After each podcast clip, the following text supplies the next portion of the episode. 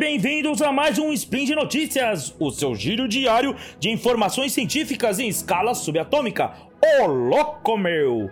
Meu nome é Marcos e hoje, dia 5 Borean do calendário Decatrian, ou dia 3 de fevereiro do calendário Gregoriano, o assunto é futebol, política e comunismo na história dos Estados Unidos. Falaremos rapidamente da relação entre a expansão do capitalismo e o esporte bretão e a utilização do futebol como estratégia de difusão do comunismo nos Estados Unidos entre as décadas de 1920 e 1930. Se isso te interessou, então acerte o seu aí que eu arredondo o meu aqui. Mas antes, roda a vinheta! Speed Notícias.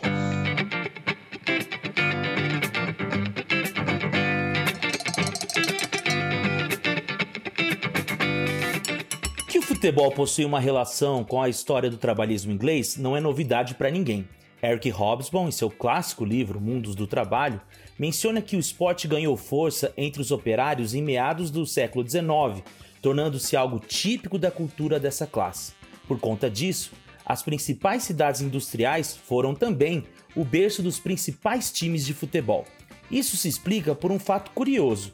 Até mais ou menos 1860, o rugby e o futebol eram um esporte só. Na verdade, eram jeitos diferentes de se jogar um mesmo esporte que havia nascido primeiramente dentro dos colégios ingleses e depois foi se tornando cada vez mais popular. Com a formalização das regras, os esportes se separaram. No entanto, somente o futebol aceitou que seus jogadores fossem remunerados pela prática. Não sei se vocês sabem, mas até hoje, em várias partes do mundo, o rugby não aceita que seus jogadores recebam salários, pois é visto como uma atividade aristocrática.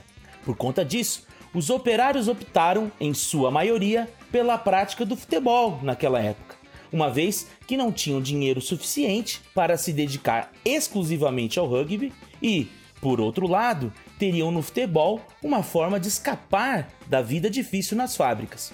Pois bem, o fato é que, no final do século XIX, com a expansão do capitalismo pelo mundo e a industrialização na periferia do globo, associada a um quadro de estagnação econômica na Europa, vários italianos, espanhóis, portugueses, alemães, entre outros, deixaram suas nações para trabalhar nas indústrias nascentes de outros países.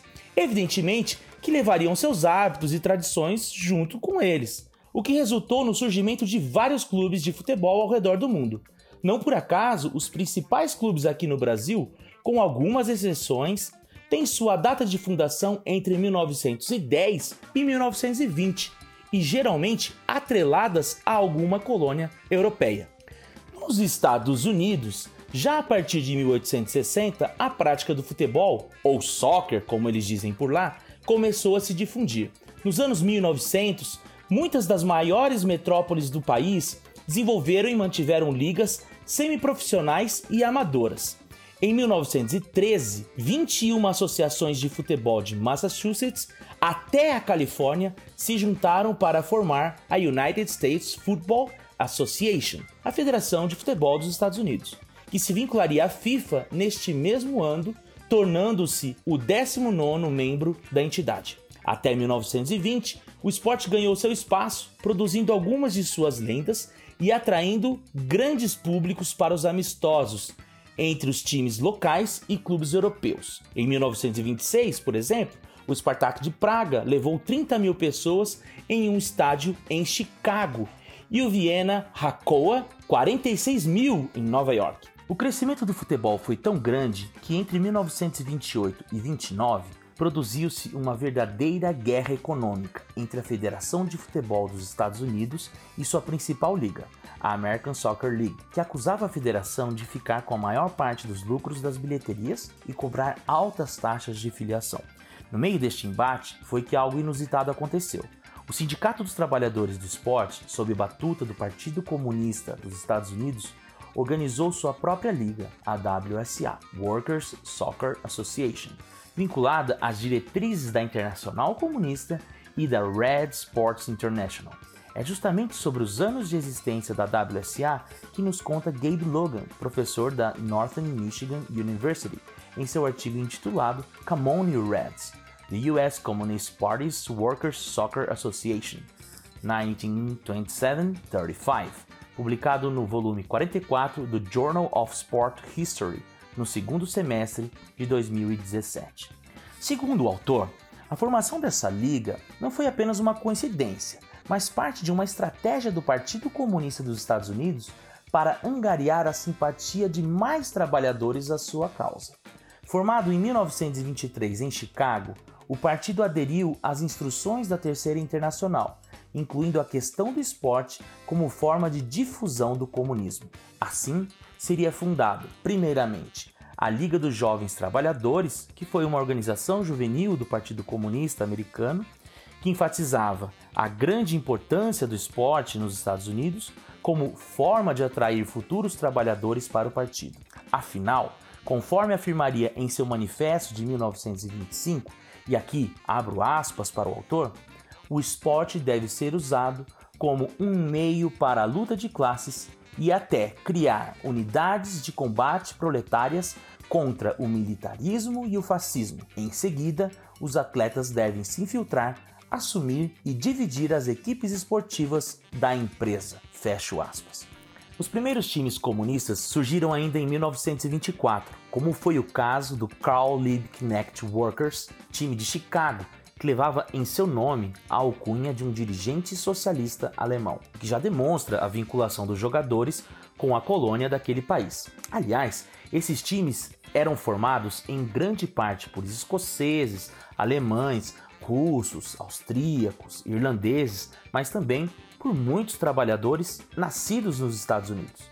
No artigo, recorrendo às matérias do The Young Worker, um jornal vinculado ao Partido Comunista, Logan nos conta que a imprensa ressaltava que essas equipes se diferenciavam dos outros clubes de futebol principalmente pelos seus uniformes vermelhos, marcados com uma estrela vermelha ou a foice e martelo, ou então pelos nomes das equipes que faziam referências a heróis revolucionários do passado ou aos próprios trabalhadores.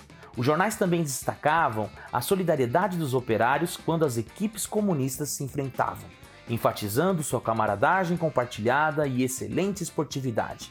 Isso era para ser um contraste com a Federação Nacional, que os comunistas retratavam como excessivamente competitiva, prejudicial e muitas vezes violenta. Assim, o sucesso em campo e os objetivos políticos dessas equipes de trabalhadores convenceram outros clubes de futebol a abandonarem a Federação Americana de Futebol e formarem ligas baseadas na solidariedade dos trabalhadores e na ideologia de esquerda. Com essa estratégia funcionando, em 1927, a WSA finalmente foi formalizada, representando 30 times e mais de 400 jogadores, sem nunca se associar à Federação de Futebol dos Estados Unidos. Um dos principais fatores que contribuíram para o sucesso da liga foi a crise de 29, que bateria ainda mais forte a partir de 1930. Com ela, as indústrias tiraram os patrocínios das equipes e seus funcionários. Com orçamentos mais baixos, os times passaram a se associar à Liga Comunista, que cobrava valores mais acessíveis de taxa de filiação e propunham a divisão mais justa das bilheterias. O evento mais importante, organizado pela WSA, foi a Contra-Olimpíada de 1932. Uma vez que o futebol não foi incluído entre os esportes oficiais nas Olimpíadas de Los Angeles, a associação resolveu organizar um campeonato próprio como forma de protestar contra a Federação de Futebol e seu baixo apoio ao esporte amador. Outra estratégia de difusão do futebol era a realização de amistosos internacionais com equipes europeias, sempre contando com a presença de grandes públicos. A renda dos jogos era doada para causas trabalhistas, como o pagamento de custos advocatícios ou no auxílio de famílias desabrigadas. E os troféus levavam nomes de trabalhadores históricos da Europa ou dos Estados Unidos, como Tom Mooney, sindicalista preso em 1916. Inclusive, o primeiro campeonato nacional levaria também o nome deste líder operário. Em 1934, por decisão da Red Sports International, a liga se dissolveu ainda em seu auge. Na verdade, iniciava-se um processo global dentro do Partido Comunista de criação de frentes únicas para o combate ao nazifascismo. Isso fez com que o Sindicato dos Trabalhadores do Esporte se fundisse ao outro sindicato dos trabalhadores esportivos, a WSLA. Isso colocou um ponto final na Liga Comunista. Apesar de sua breve existência, a influência política da Liga aumentou a cada temporada. Conforme nos conta o autor do artigo, o Gabe Logan, é verdade que várias equipes se juntaram à WSA por razões econômicas, uma vez que oferecia um preço acessível para aqueles que não podiam pagar as altas taxas da federação. Porém, uma vez alinhadas, as novas e antigas equipes da liga logicamente reconheciam a implicação política em se usar uniformes vermelhos das equipes e também nomes como Red Sparks, Workers ou Spartacus. Outro fato curioso é que as lideranças da WSA também encaravam no esporte uma forma de atuarem contra a alienação ideológica dos trabalhadores. Um exemplo disso foi uma campanha educativa que os funcionários da WSA lançaram, informando aos jogadores de que eles competiam em uma liga trabalhista. Em algumas oportunidades, funcionários da liga, ao explicarem as regras do jogo, diziam aos jogadores sobre o papel do esporte e como seus chefes usavam o esporte como uma arma contra os trabalhadores. Eles enfatizavam sempre a missão da WSA e suas conexões com o Sindicato dos Trabalhadores do Esporte dos Estados Unidos e a sua relação com o comunismo internacional. Nos dias de jogos, os torcedores e jogadores também percebiam uma diversidade de símbolos comunistas que pontuavam a paisagem do prelo.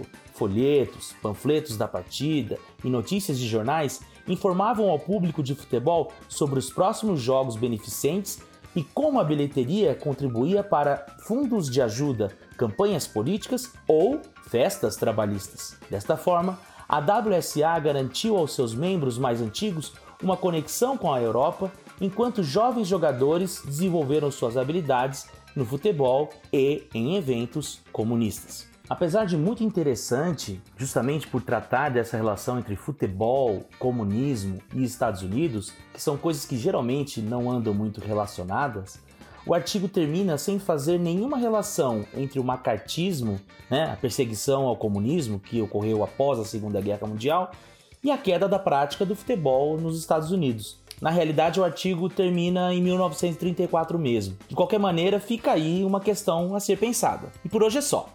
Esse foi o meu primeiro spin, portanto, sejam gentis.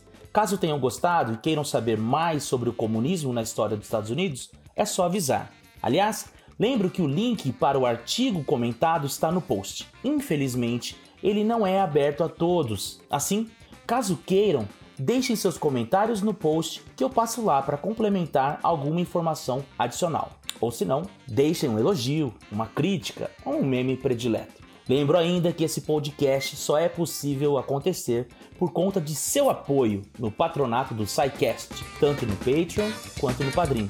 Um grande abraço e até amanhã!